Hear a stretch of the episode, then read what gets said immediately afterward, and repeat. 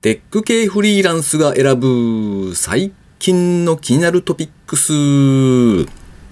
今回は第57回となりました。この番組ではですね、フリーランスエンジニアである私 S が最近気になったニュースや記事なんかをサクッと短く紹介しております。今回は記事を一つ紹介して、その後、フォルテさんへのインタビュー第1回目をお届けしたいと思います。番組へのご意見ですとかご感想などありましたら、ハッシュタグ、カタカナでテクフリでツイートをいただければありがたいです。では、今回紹介する記事は、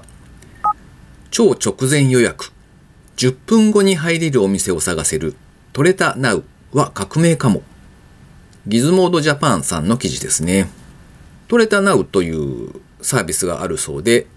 検索した時に空席がある近所のお店だけをリストアップして直前の予約ができるという iOS 向けの飲食店予約アプリだそうですね。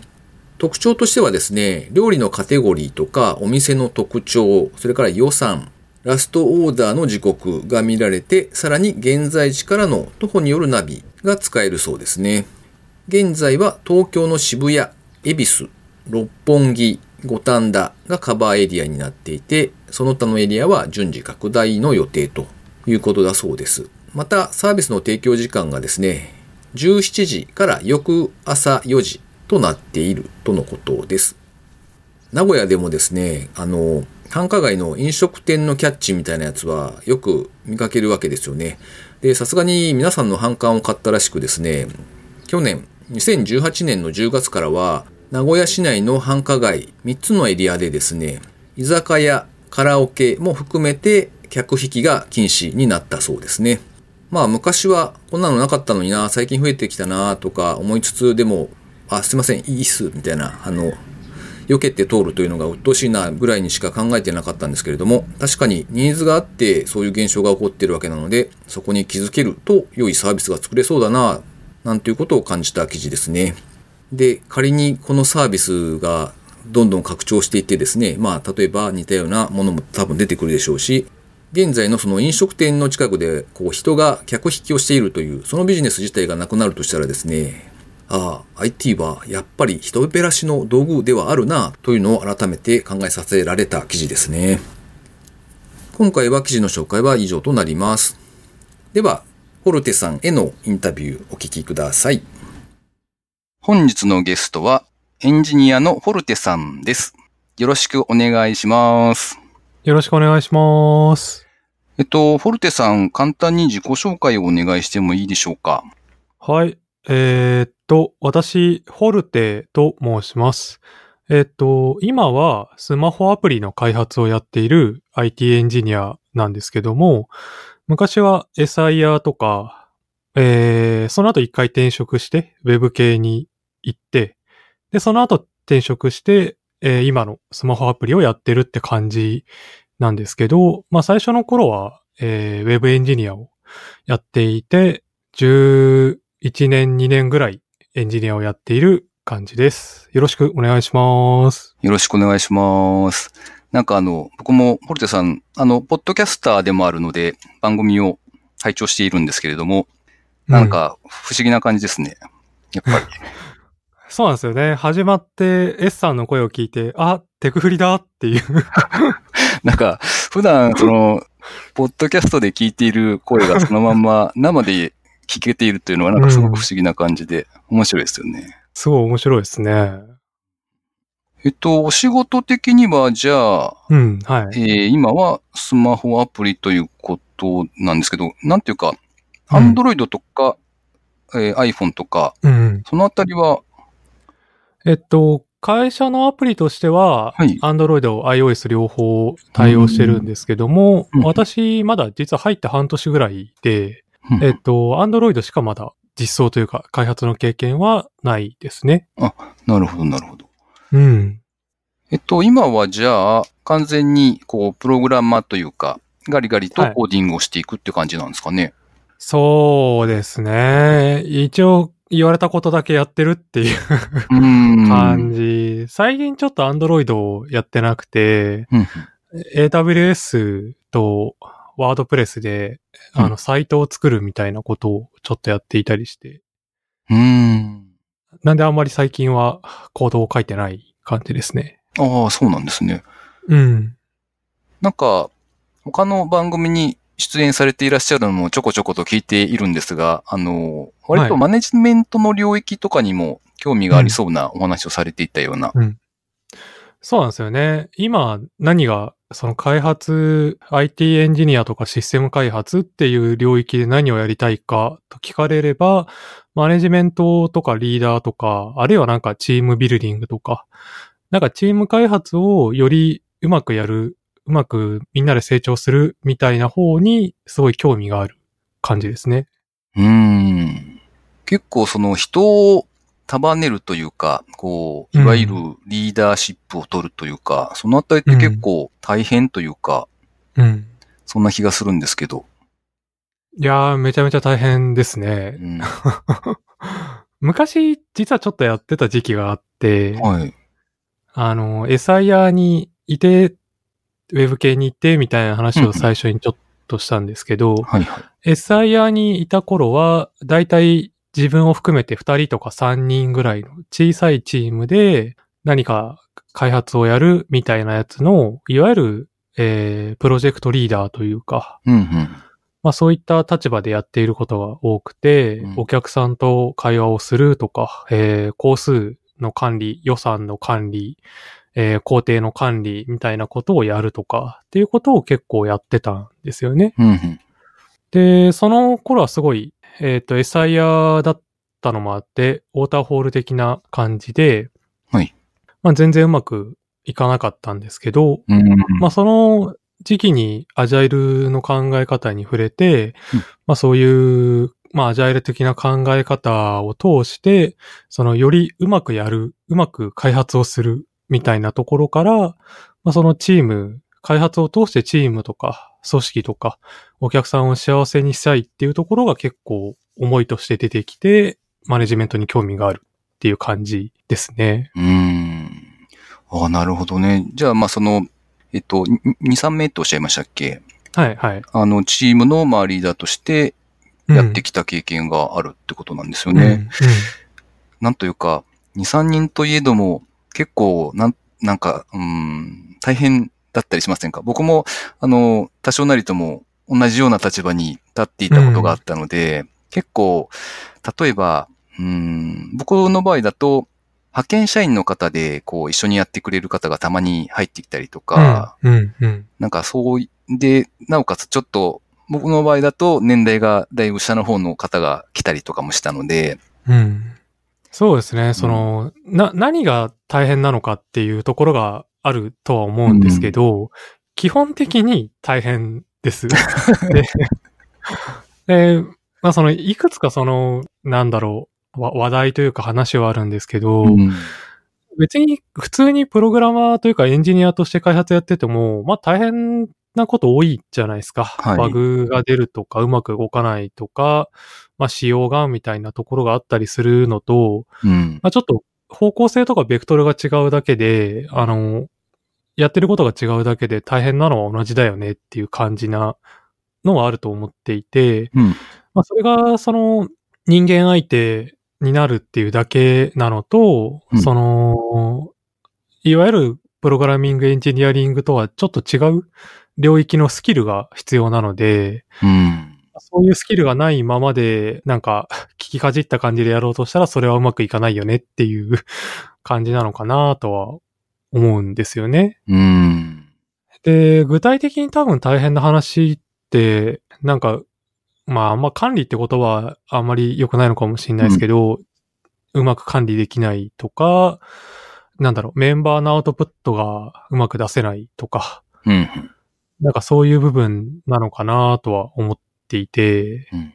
逆に S さんが大変だったのって、そのあたりでした？えーと、そうですね。あの、どうだろうな。僕の場合だと、まあやっぱりこう上から言われている、上から言われているというか、そのプロジェクト自体の納期と、あと予算管理もやっぱりやるじゃないですか。うんうん、うん。で、そこに対してこうメンバーさん、メンバーの皆さんが開発をしていく中で、だんだんと遅れてくるんだけど、なんか、わかんないですよね。その、なぜ遅れるのかというか、その、そもそもの予定自体がおかしかったのか、みたいなのがあって、で、なんかこう、だんだんやりきれない気分になっていったりとかっていう時もあったし、うん。うん。で、なおかつ僕がすごく今でもよく覚えてるのは、こう、よく炎上しますよね、プロジェクトって。しますね。そうそう。で、その時に、こう、本来はね、しっかりしていなきゃいけない、その、チームのリーダーである僕がかなりテンパって、で、こう、なんというか、すごい焦ってたんですよね。で、こう、一緒にやってくれてるメンバーとかにも、なんか、例えば、ちょっと悪いけど、明日の土曜日出てくんない？みたいな感じでお願いして、向こうに切れられたことがあって、いけないんでしょ、ひゃーみたいな、そんなのもあったので、そういう経験があって、なかなか、うん、マネジメントというか、そのチームを率いていくというところは、大変だなっていう印象が強いですね。うん。そうなんですよね。今の話って結局、いろんなところにその辛い部分があって、その辛い部分をどうにかするスキルとか技術がいると思っていて、うんお客さんとか会社と納期の調整をするとか、うん。まあ、納期が動かないんであれば内容の調整をするとか、うん。どうにか効率を上げて、今まで以上のアウトプットを短時間で出して、うん土曜日出なくても済むようにするとか、はいはい。っていうところを多分、マネージャーがやらなきゃいけないっていうのが一個あると思うんですよ。うんで、まあ、今の話って、開発の話とコミュニケーションの話が多分ごっちゃになっちゃっていて、うんうん。でコミュニケーションの話は結構組織の原因だったりする部分もあると思うんですよね。うんもうなんか最初から このスケジュール無理だよねとか、うん。僕はあんま経験ないんですけど、営業がなんかいいねで取ってきちゃったやつがあって、もうなんか最初から 火吹いてるみたいな、ああ、なんか、たまに聞きますよね、そういうのはね。あるじゃないですか。はいはい多分それって別にチーム関係なくてうん、会社の組織の話だと思うんですよ。まあ、それはそれで対応できた方がいいのはいいんですけど、全然領域が違う話なんで、うん。うんそういう辛さはあるよねって話と、で、あとはもうチームで開発うまくやるにはどうしたらいいかっていう部分があると思うんですよね。うん。うんで、それって別にアジャイルだからいいとか、ウォーターフォールだからダメってことではないと思っていて、うん。結局その、今の話って会社組織の中でどうやってうまくやっていくかって話だと思うんで、まあ会社でやる以上やっぱ売り上げ上げないとダメじゃないですか。はいはい。なんで儲かってうまく開発が終われば、アジャイルだろうが、スクラムだろうが、ウォーターホールだろうが、僕は何でもいいと思っていて、うん。で、あとはチームでそれをどう選んでうまくやっていくかっていうところだけだと思うんですよ。うん。で、じゃあそれって何なのって言ったら、僕はチームビルディングなのかなと思っていて、うん。まあチームで同じ方向をちゃんと向いて、そのチームで足りない部分があれば、勉強もするし、まずいところは改善するし、えー自分たちのチームがちゃんとアウトプットを出して、えー、ものを作って、会社なりお客さんなりに貢献していくんだっていうところができていれば、大体はうまくいくと思うんですよね。うん。で、問題はそれがめちゃめちゃ難しいっていう話だと思うんですようん。なるほどね。そうなんですね。はいはい。うん。これに気づいてる人があんまりいない。特にそのマネジメントをやったことがない人はあんまり分かってなくて、うん。なんか、あの、権、権利を傘に来て命令するじゃないんですけど、うんなんかそういう感じになってうまくいかなかったりするのかなっていうのが今思ってる感じですね。なんか、はいあの、ちょっと暗い話題になってきましたね、なんか。で、多分そう、そういうことを勉強していきたいとか、うんうんまあ試していきたいっていうのがい今結構モチベーションとしてあるって感じですかうね。んうん。なんかメンバーそれぞれの、例えばスキルの差みたいなところってどんな風に考えてます？えーっと、スキルの差については、もう結構しょうがないと思うんですよね。その新人がいる場合もあれば、まあそのあんまりガツガツエンジニアリングに興味なくて、8時間やれればいいって人もいれば、うん。まあ、めちゃめちゃできる人もいるみたいなところはあると思うんで、ただそれをなんか強制的にならそうとすると、うんお互いが辛いじゃないですか。はいはい、そうですね。なんかできる人はもうバリバリやりたいし、うんいやなんか8時間でやれる分でいいよって人もいるだろうし、っうんていうところを多分個々人の要望を聞きつつ、組織だったりチームが目指す方向に多分ファシリテートというか、うん。一緒に向いていこうよっていうことをやってあげなきゃいけないと思っていて、うん。で、その、どんなスキルセット、状態、レベルであれ、自分がやりたいって思ったことは基本的にはやってくれると思うんですよね。うん。なので、そこにいかに持っていけるかなのかなっていうのをちょっと最近思ってますうね。ん。すごいですね。うん。あれ、フォルテさんって今おいくつでしたっけ？今、32ですね。そっかそっか。はい。こ声が若いので、もうちょっと下かと思ってました。なるほど。いや、でも僕の方がだいぶ年上なんで、僕今48なので、おー、だいぶ一回りですね。そうですね。あの、はい。あの、なんか、だいぶ諭されている感じがしております。僕もこういう考えとか勉強して、するようになってからは、実地経験ってないんですよね。うんその、ウォーターフォール的な中でうまくいかなかったっていうところから、その後あまり、がっちり、がっちりとマネジメントの経験が積めていなくて、うっん。ていうのもあるんで、あんまり綺麗事だけ言っちゃってる感はちょっとあって、うん。まあ、それがすごい大変だっていうのは理解した上で言ってるつもりではあるんです。よなるほど。うん。うんじゃあ今は、その、チームの中では、あんまりそういったところにはタッチできていない感じなんでしたっけ、そうですね。もう言われたことだけやってるだけなんで、一、日リーダーと話を、会話をしないみたいな日も珍しくないみたいな。ああ、そうかそうか。確かに。うんなんかチームとしてはどうなのかなって思いつつ、まあ、僕のチームじゃないからいいかな、みたいな。そういう感じです。ああ、ちょっと一歩引いてみてる感じなわけですね。うん、なんか、自分の理想、チームの望む状態と、うん自分の理想ってやっぱ違うことがあるなっていうのは、うん最近学んだことの一 なるほどな。ああんまりうるさく言わないようにしていああ、ます。そうかそうか。なかなか難しいとこですよね。あの、こう、自分がこういろんな笛を吹いてしまっても、ね、うん他の人に帰ってギクシャクしたりとかっていうのはやっぱりあるので。う。うんん。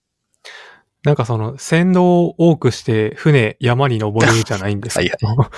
やっぱり言うこと違う人が何人かいると混乱するじゃないですか。ね。そう、で、まあ、こっちの方がいいよっていうのがちゃんと伝えられて、うんえーっと、そういうふうにいい方向に、まあ自分がおいいと思う方向にうん向けられればいいんですけど、まあなかなか自分のスキル不足もあって、それがうまくいかなかったんで、最近はおとなしくしているって感じですね。ああ、そうか。なるほどね。なんか、個人的にはその、じゃあ、その満たされない部分をどこか外でやっているとか、そういうことはあるんですか？一応その、プライベートで開発をやろうみたいなコミュニティに参加はしたりはしているんですけど、うんまあそこもそこで、あの、その人たちがやりたい方向と自分の方向がちょっと違うかなっていうのがあったりもするので、なるほまあなんか、うん、本読んだり、勉強会、そのマネジメント向けの勉強会に参加したり、ど。うん。あとはその、うんチーム開発って、あの、別にマネジメントじゃないと、マネージャーじゃないとできないってことはなくて、うんメンバーでもやれることがあるはずだって思っているんですよ。うん。なので、メンバーとしてこういうことがやれるんじゃないかっていうのを自分なりに考えたり試したりっていうのが、まあ具体的にやってるところですかね。うん。うん。なるほどね。ちなみに今は正社員で働いていらっしゃるんですよね。はい、正社員ですね。うんなんか、勤務形態とか、なんか特徴とかあったりするんですか、えーっと、フル、フレックスっていうんですかね。ほうほう。えーっと、コアタイムなしで8時間、まあ休憩入れて9時間1時間休憩入れて9時間会社にいれば何時に来てもいいよみたいなうんのが特徴的なぐらいですかね。へえ。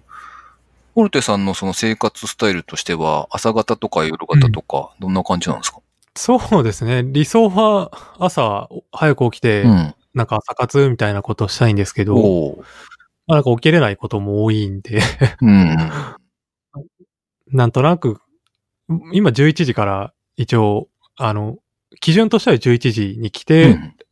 まあそれより早い場合は、まあ早い遅い場合はスラックで連絡を入れるってぐらいなんですけど。あおーなるほどね。はい。なので、11時に行く日は朝7時ぐらいに起きて、ちょっと2時間ぐらい作業してから行くとかってやりたいんですけど、うん。まあ、だいたいギリギリになっちゃうんで、うっん。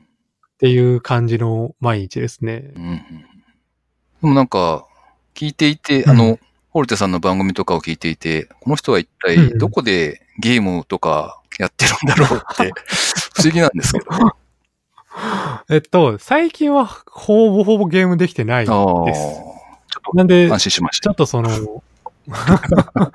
つ、辛くはないんですけど、うん。その、今結局エンジニアリングの勉強を9割方時間を使っているので、まあできてないんですけど、まあそれが辛いってほどではなくて、たまになんか、あの、なんかたまには魚食べたいなみたいな ぐらいの感じで、ちょっとゲームしたいなって思う時があるぐらいな感じで、普段ゲームの話をよくしているのは、あれはどっちかっていうと過去の遺産というか、ああ、なるほどね。そっか。つい1年ほど前は、ほぼほぼゲームというか趣味しかやっていなかった時期があったので、うん。まあそのあたりとか、まあそれより前の話とかって感じですね。うん。最近は休みの日とかは何をされていらっしゃったりするんですか？へえ、最近休みの日は、だいたい、なんかその、エンエンジニアリングというか勉強会みたいなものがあれば、そっちに行ったりとか、うんあとは知り合い、まあエンジニアの知り合いなんですけど、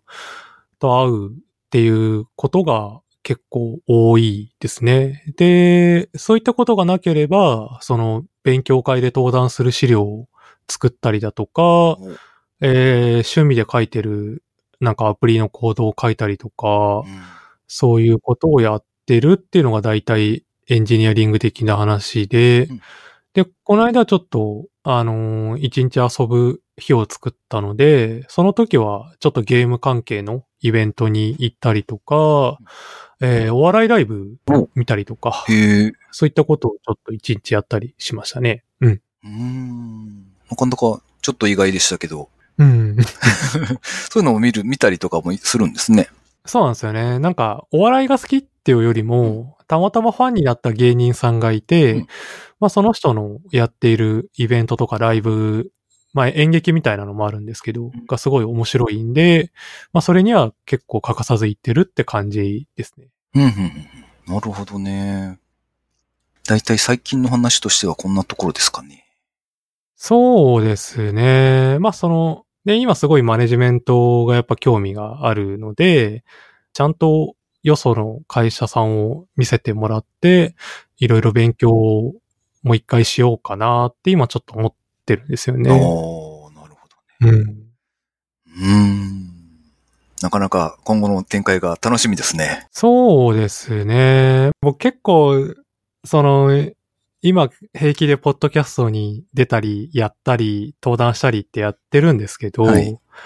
もう始めて本当に半年ぐらいなんですよ。あ、あ、そうでしたっけ？はい。僕、去年の9月に初めて登壇をして、してるんですけど。えっと、技術系のブログを書き始めたのも8月ぐらいなんで、うんその、ホルテっていう名前でエンジニアリングの会話に出てきたのは本当半年、ちょうど半年ぐらいなんですよ。そうなんですね。まだ赤ちゃんじゃないですか。そうなんです。僕は駆け出しエンジニアって名乗りたいんですけど。全然そんな感じしませんけ そうなんですよ。え、業界的にはもう10年以上いるんで、ど。ああ、まあまあそうですわね。うん。っていう感じにはなっちゃってるんですけど、あんまり真面目に、まあ、ま、サボってたわけでもないんですけどね、うんその SIR 時代に結構仕事が忙しいみたいな、ブラックみたいな話もあったりして、ああ、そうか。で、そこから転職したウェブ系で2年半ぐらいいたんですけど、そこは結構その SIR の反動でうん遊んでた時期が多かったんで、うんまあ一応勉強とかも少しはしてたんですけど、そ外には出てこなかったので。うん。なるほど。じゃあちょっといい時間になってきたので、第1回目はこの辺で締めたいと思います。フォルテさんありがとうございました。はい、ありがとうございました。というわけで、フォルテさんへのインタビューでした。フォルテさんにはいろいろと最近絡んでいただいてですね、本当にありがたい限りでございます。えっと、僕もですね、多分、だいぶ先になるとは思うんですが、フォルテさんの青空 FM という番組でですね、あの、インタビューをしていただけるという予定になっておりますので、楽しみにかどうかはわかりませんが、えーまあ、ご期待いただければと思います。では、えっ、と、ここ最近にいただいたコメントを紹介していきたいと思います。デブマイフット2さんからですね。テクフリと春のポッドキャスト祭りのハッシュタグをつけて投稿をいただいております。常に一歩を踏み出し続けること、いつかは向こうからはやってこない、新社会人ではない自分ですが、ぐさっときました。というコメントをいただいております。ありがとうございます。今回、春のポッドキャスト祭りという形で、まあ、企画をさせていただいて、えーいろんな方にですね、あの、リツイートとかもいただいて、本当にありがたいなと思っております。それから、水流さんですね。いつもコメントありがとうございます。しかも今回はめっちゃ連続でコメントいただいていて、あの、きっと聞きながら途中途中でコメントを投稿していただいてるんだろうなと思って、おすごいと思って拝見しておりました。あの、自分もですね、他の番組を聞きつつ、途中でツイッターに投稿しようかなと思いつつですね、割と長い番組なんかだと、どのネタについてコメントをするかというあたりで悩むんですよね。で、もうちょっと先でいいかと思って、その聞き進めながら、どのネタに対してコメントするかななんてことを考えているんですけれども、なかなかこうわざわざまとめるというのも手間のかかることで、一応ですね、僕の場合だと、マイクロソフトのワンノートを使っているんですね。なので、ワンノートで、まあ、テンポラリーなメモ的なところに書いたりしてもいるんですが、割とそれはそれで結構手間のかかることなので、なかなかできなかったりするんですよ。なので、おそうか、複数回投稿すればいいかと思ってですね、あの、水流さんすげえと思って拝見しておりました。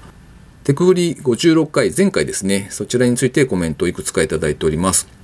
第56回聞いてます。人生の目的の話。目的を天に問うてはいけない。ついつい問いたくなっちゃいますよね。でも自分で考えないといけないことですね。いかにして楽しく人生を送るのかですか。そして、フォルテさんとの対談が始まる。で、さらに続きまして、フォルテさんと S さんとの対談。本読む習慣はおすすめ。楽しむことを諦めない。意外と忙しくなると忘れがちだけど大事なこと。何のために生きるのか考える。ツイッターで世界線が変わるのは分かりみです。一歩の勇気で見える世界は変わる。というコメントをいただいております。さらに続きまして、某声優さんの言葉、いつかそのうちは向こうからはやってこない。こっちから向かっていかないと。確かにそうですね。自分からというのは今の時代は意識していかないといけない事象ですね。春のポッドキャスト祭り応援してます。そして最後に、テクフリ56回聞き終わりました。コメントの読み上げありがとうございます。大したこと言えませんが、ポッドキャストを続けていただける糧の一部になれれば幸いです。とのことでした。ありがとうございます。えーっと、こうやってメッセージをいただくようになってからは、だいぶ、なんというか、やっぱりモチベーションというかですね、お頑張るぜという気分が、なんというか、割と安定しているというか、常にこう、ふつふつとしている感じがあって、ありがたいなと思っておりますね。割と、あ、サボるかなみたいな気持ちにはやっぱりなるんですよね。なので、えーめっちゃ嬉しい今日この頃ですね。ということで、えーリスナーの皆様、こうやってコメントしていただける皆様、それからリツイートしていただける皆様、本当にありがとうございます。では最後にですね、毎回個人的な近況なんかを話しておりますが、えっ、と、ポッドキャスト関連でいきますと、春のポッドキャスト祭りを企画して、まあいろいろとやってみたわけですが、65の番組に参加をいただきまして、おお、すげえなと思っている次第ですね。今見てみると、特に参加表明というかいただいてないんですが、静かに登録された方がいらっしゃって、69になってましたが、まあ、ともあれ、わざわざ参加していただいた番組の皆様、本当にありがとうございます。今回はですね、なんというか、普段エンジニア向けの番組といった方々と交流する機会はちょこちょこあるんですけれども、全く別の分野で、例えば農家さん向けの番組、農業関係の番組を配信している方が結構いらっしゃったりとか、あとはまあちょっとお笑い系というのか、聞いてるとすごい楽しい番組とかがですね、いろいろとあって、おお、そうか、こんな番組もいろいろあるんだな、みたいなことを驚きながら見ておりました。で、なんというか、こう、4桁回を配信されてる番組さんとかも結構いらっしゃってですね、もうすげえ老舗だと思って、ちょっと驚いておる次第ですね。で、まあそういった方々というか、そういった番組の配信者の方とですね、ツイッターでもちょこちょこと絡んでいただけるようになって、まあなんかそういう新しい番組を知れたこととか、そういった配信者の方とですね、少しつながりができたっていうのがすごく嬉しいなと思って、えー、まあやってよかったななんていうふうに思っております。